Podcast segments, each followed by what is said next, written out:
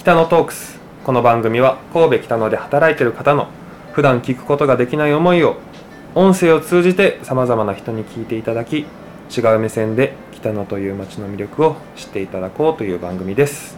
第45回ボリューム3本日も神戸北野スキンケアラボアリュール代表の新井敏子さんに出ていただきます。敏子さんよろしくお願いします。はい、よろしくお願いします。前回はあの、まあ、幕開けの話を最後お聞きして、まあ、そこで第2回目は終わらせていただいたんですけど、じゃあ今回の3回目何を話すかというと、うん。その幕開けで実際何を、はい、まあ、制作したのかどういうアイデアを、まあ、皆さんにうん。お披露目したのかっていうところを聞いていきたいんですけど、うん実際どんなものを作られたんでしょうかえっと本当の基本的なスキンケアシリーズです。はい。スキンケアっていうのは洗顔とその後につけるうんとまあ化粧品溶剤い溶剤。まあまあえっとだいたいけ洗顔後化粧水。一般的に言うと美容液乳液クリームなシリカとかね。大体そんなラインでいくんですけど、えーいろんな、まあ、長年のお客様の肌を見たりでこう数年肌診断を集中的にしたりしてびっくりしたのがまずそれまで私自身も含めてスタッフも全部肌診断してるんですけど、い。一見外から見たら肌がツヤツヤしてる。であの張りがある。若く見えるとかもちろん私たち美容に携わってるんで一般の方よりはお手入れもしてるしそれであって当たり前、うん。でその前に自分たちでもそう思っていた。なかなかこの肌いけるやんみたいなね、うんうんうん。で、まあ、いろんな疑問の末、えーマイクロスコープを買って自分の肌を見るとこの角質層という一番表面の下のところはい。一番大事な部分のところお肌にとって神秘層というところ。そしたらまずキメがない。キメっていうのはキメってこう縦横にこう並ぶあの線なんですけどね。はい。これが綺麗で縦横に並ぶからひし形あるいは三角にこう交差されてなっていくんだ縦と横に、けど、はい、ひし形に。ひし形。これが小さければ小さいほど並びが綺麗であれば綺麗ほど表面の肌は綺麗んですやっぱり。うんうんうん。でそれがまずびっくりしたのがキメがまず乱れてる、はい。切れ切れになっている。でキメ、えー、とその線と線が交差する点が毛穴ですいわゆるね。はい。でここから、えーよ皮脂油が出てでこの皮球っていう線同士が囲む。うん。でこれが肌の張りにつながる部分なんだけどこの真ん中に点ここに、えっと観光で汗のうん。穴。それが皮膚構造なんですね、うんここから汗要は水分が出てくる。はい。で皮膚の上でこの油と水分が混ざり合ってきれいなクリームを作る。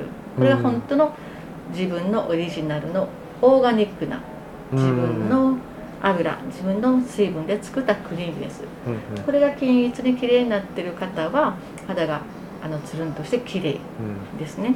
ところが一見そう見えてる私たちの肌あるいはあの、まあ、皆さん若い人の肌中を見ると毛穴に油が詰まっている。うん。余計な皮脂が詰まっている。で毛穴部分は炎症を起こしてるんですよ。ほとんどピンクから真っ赤。で肌が特にニキビ肌が強い人なんかはもう毛穴の周り真っ赤です。炎症を起こしてますうん肌でそっからですかね一体これどういうことって。でいろいろ調べていくうちにまず、まあ、根本に戻って化粧品ってバケルにしようでしょ。はい。バケルでいいんですよ。これはこれでいいの、チークを塗るメイクをするこれはありですよ、うん。だけどそれによってそのもう一個下洗顔洗顔選ぶ洗顔剤が一つ。その後に塗る化粧水美容液何々何々。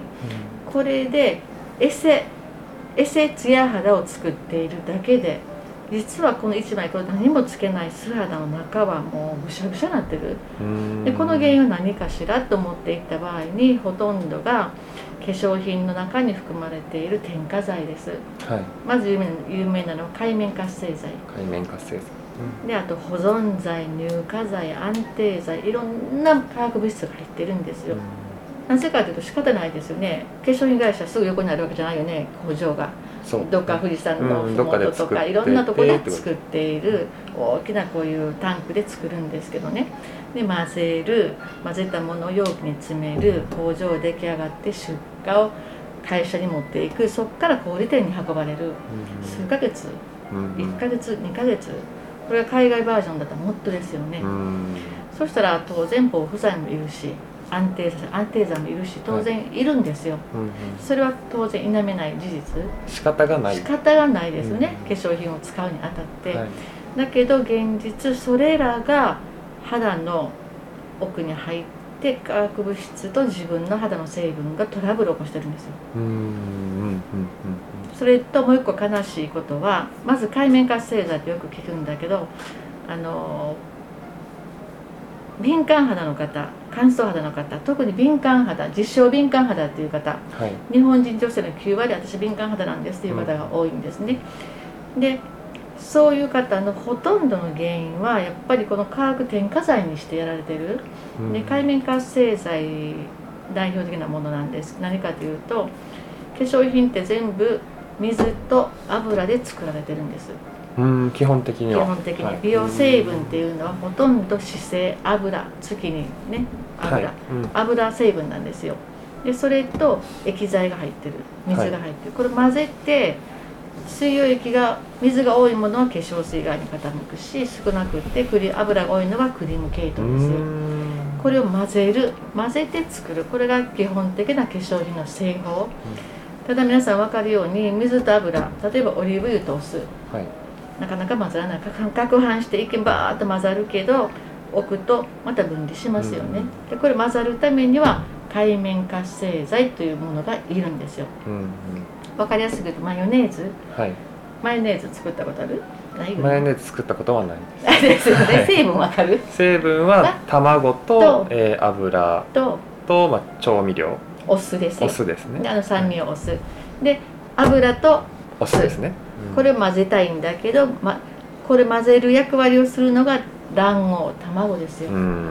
卵ないと絶対混ざらない。うんうんでこれ食べるもの食品でするから問題ないんだけど化粧品の水と油を混ぜるのに海面活性剤という化学物質。これは何か代表的なものは食器洗いの洗剤です、うんうん。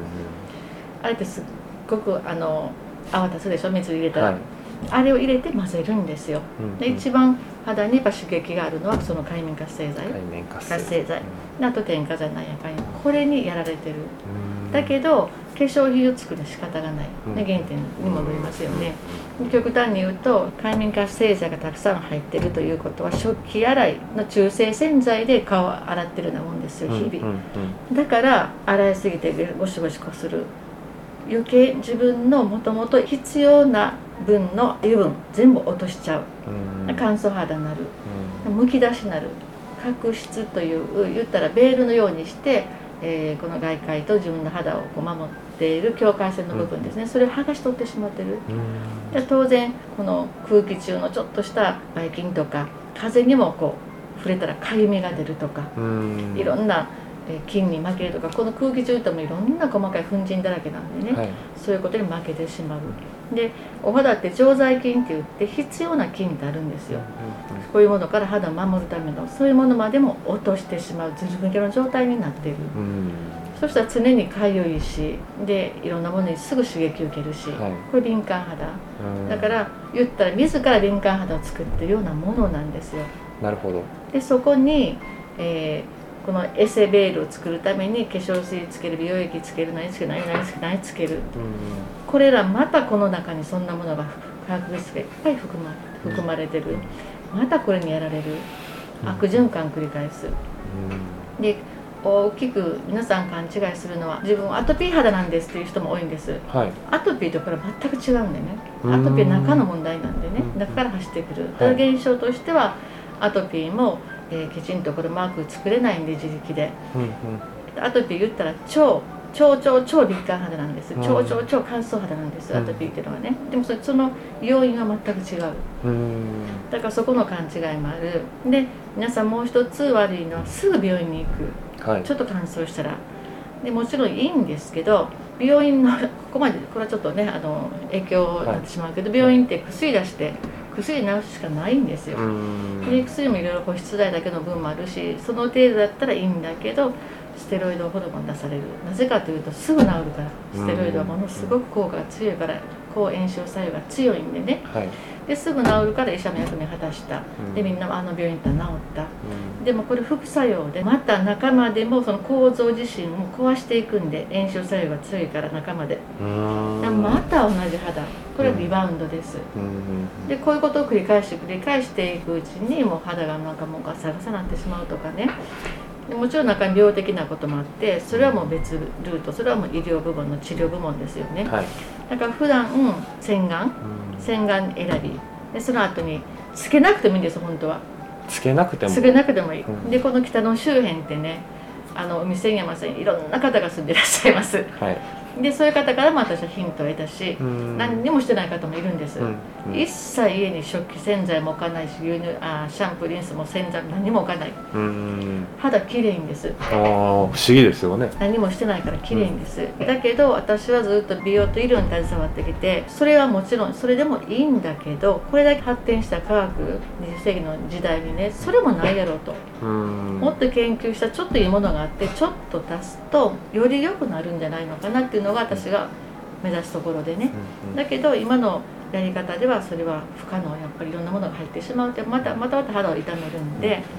でその時に、まあ、長年お付き合いされた科学者の先生がいらしてはい。微弱家電方式っていう。微弱家電方微式弱家電。でこの先生はこれ一見なんか中国中国のあれがあったそうなんじゃないんです、はいあの詳しい人詳しいんだけどいろんな分野で使われてるうんうん。まあ、技法なんですけどね、これ一切そういう海面活性剤とか入れてないんです、でも混ざってるんです。もう50年以上。50年以以上上水のことを研究されてて水を研究うんされてるんですあの根本はね。うんでうん。おー。人間も含めて、はい。い、ろんな動植物みんな電気が入ってますよね、うん。本当これが微弱微弱家電っていうはい。部門なんですけどね、それを引きうーんとなんか反応させる。うんうんこれでこの微弱家電を入れたら海面活性剤なしで作れるんです化粧品、うんうんこれが私たち勉強研修中の実験なんですけどね。これは今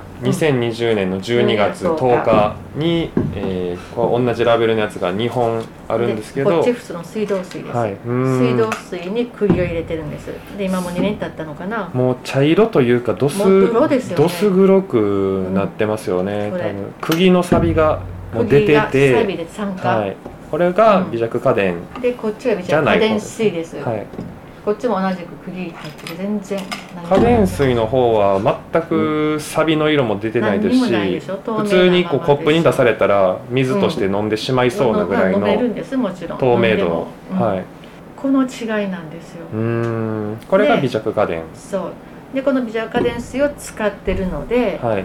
でこれはさっき言った水と油を混ぜることができるんですよ。特殊な技術なんです。で、まあ、代表的なんで言うと今までだとシャープのプラズマ家電。はい。あそのその構造わかんないけどあれなんかの全部の発案者なんです。あそれを発案した方がそのうん。一緒に。でこのどうしてもこういう海面活性剤とかいうものを省いたものを作れたら最高ですよねって言った時にうん。先生が「そんなもん簡単だよ新井さん」と「なんでやの?」と言って。はいでこの美茶家電っていうことを知ったんですけどね私も。それで？そう。これで作る、うん。そしたら肌の中で肌が錆びないんですよ。うんうん肌が錆びないとか炎症ももちろん起こさないし、だからそういう化学物質の影響を受けないからうん。健やかな肌になっていく。うんはい。で私たがめ私たちが目指してるのは本当に素肌だこれで化粧したらいけないとかそんなこと言ってるんじゃないんですよ。うん。でも自分の素肌元気だとそこにたまに化粧したって別にそれですぐ悪くなるとかそんなことありえないんでね、うんうんうん。だからよく言うのは中高生とか最近みんな化粧早いけど、はい。綺麗な肌の子うんに化粧したらすっごい綺麗でしょ？うんうんうん。あんな風なこと目指したらいいんじゃないのって。あもう基礎的な肌の質を高める、そう。うん。うん。で一番これが幕開けで受けた理由はこれじゃ家電とかみんな分かんないんでなんかややこしいんちゃうんと思った人もいるらしいんですけどね、はい。これがこれが製法。だから化粧品の一番要は製法です。ヒアルロン酸やビタミン C やそんな入らないんで肌の中から。あれは分子量が大きいから毛穴からしか入っていかないんで、ものって。うんうんで皮肉にもこの界面活性剤というのはとか化学分子量のこのこれ分子は小さいんです。だから経費うん吸収されるんですだからより肌に良くないですし。奥に入るから中で炎症を起こしてるんですよ。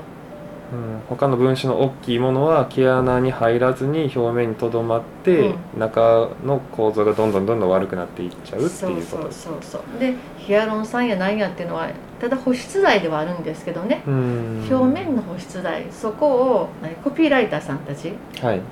のあのコピーいかにもこれが中に入ってこれが育つような宣伝してるでしょ、うん。あれが合うって思ってんねんけどね。だから私たちもいつの間にかそこにこう洗脳されて、使うことによって肌自身が良くなるっていう考えが定着してしまった、そんなことはありえない。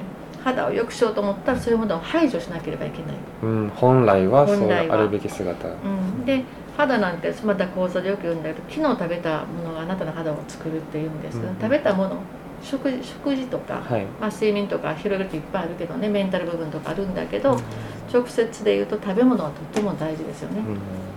食べなあの肌にいいものを食べる、そうですうん。ね、それが肌を作ってるんで。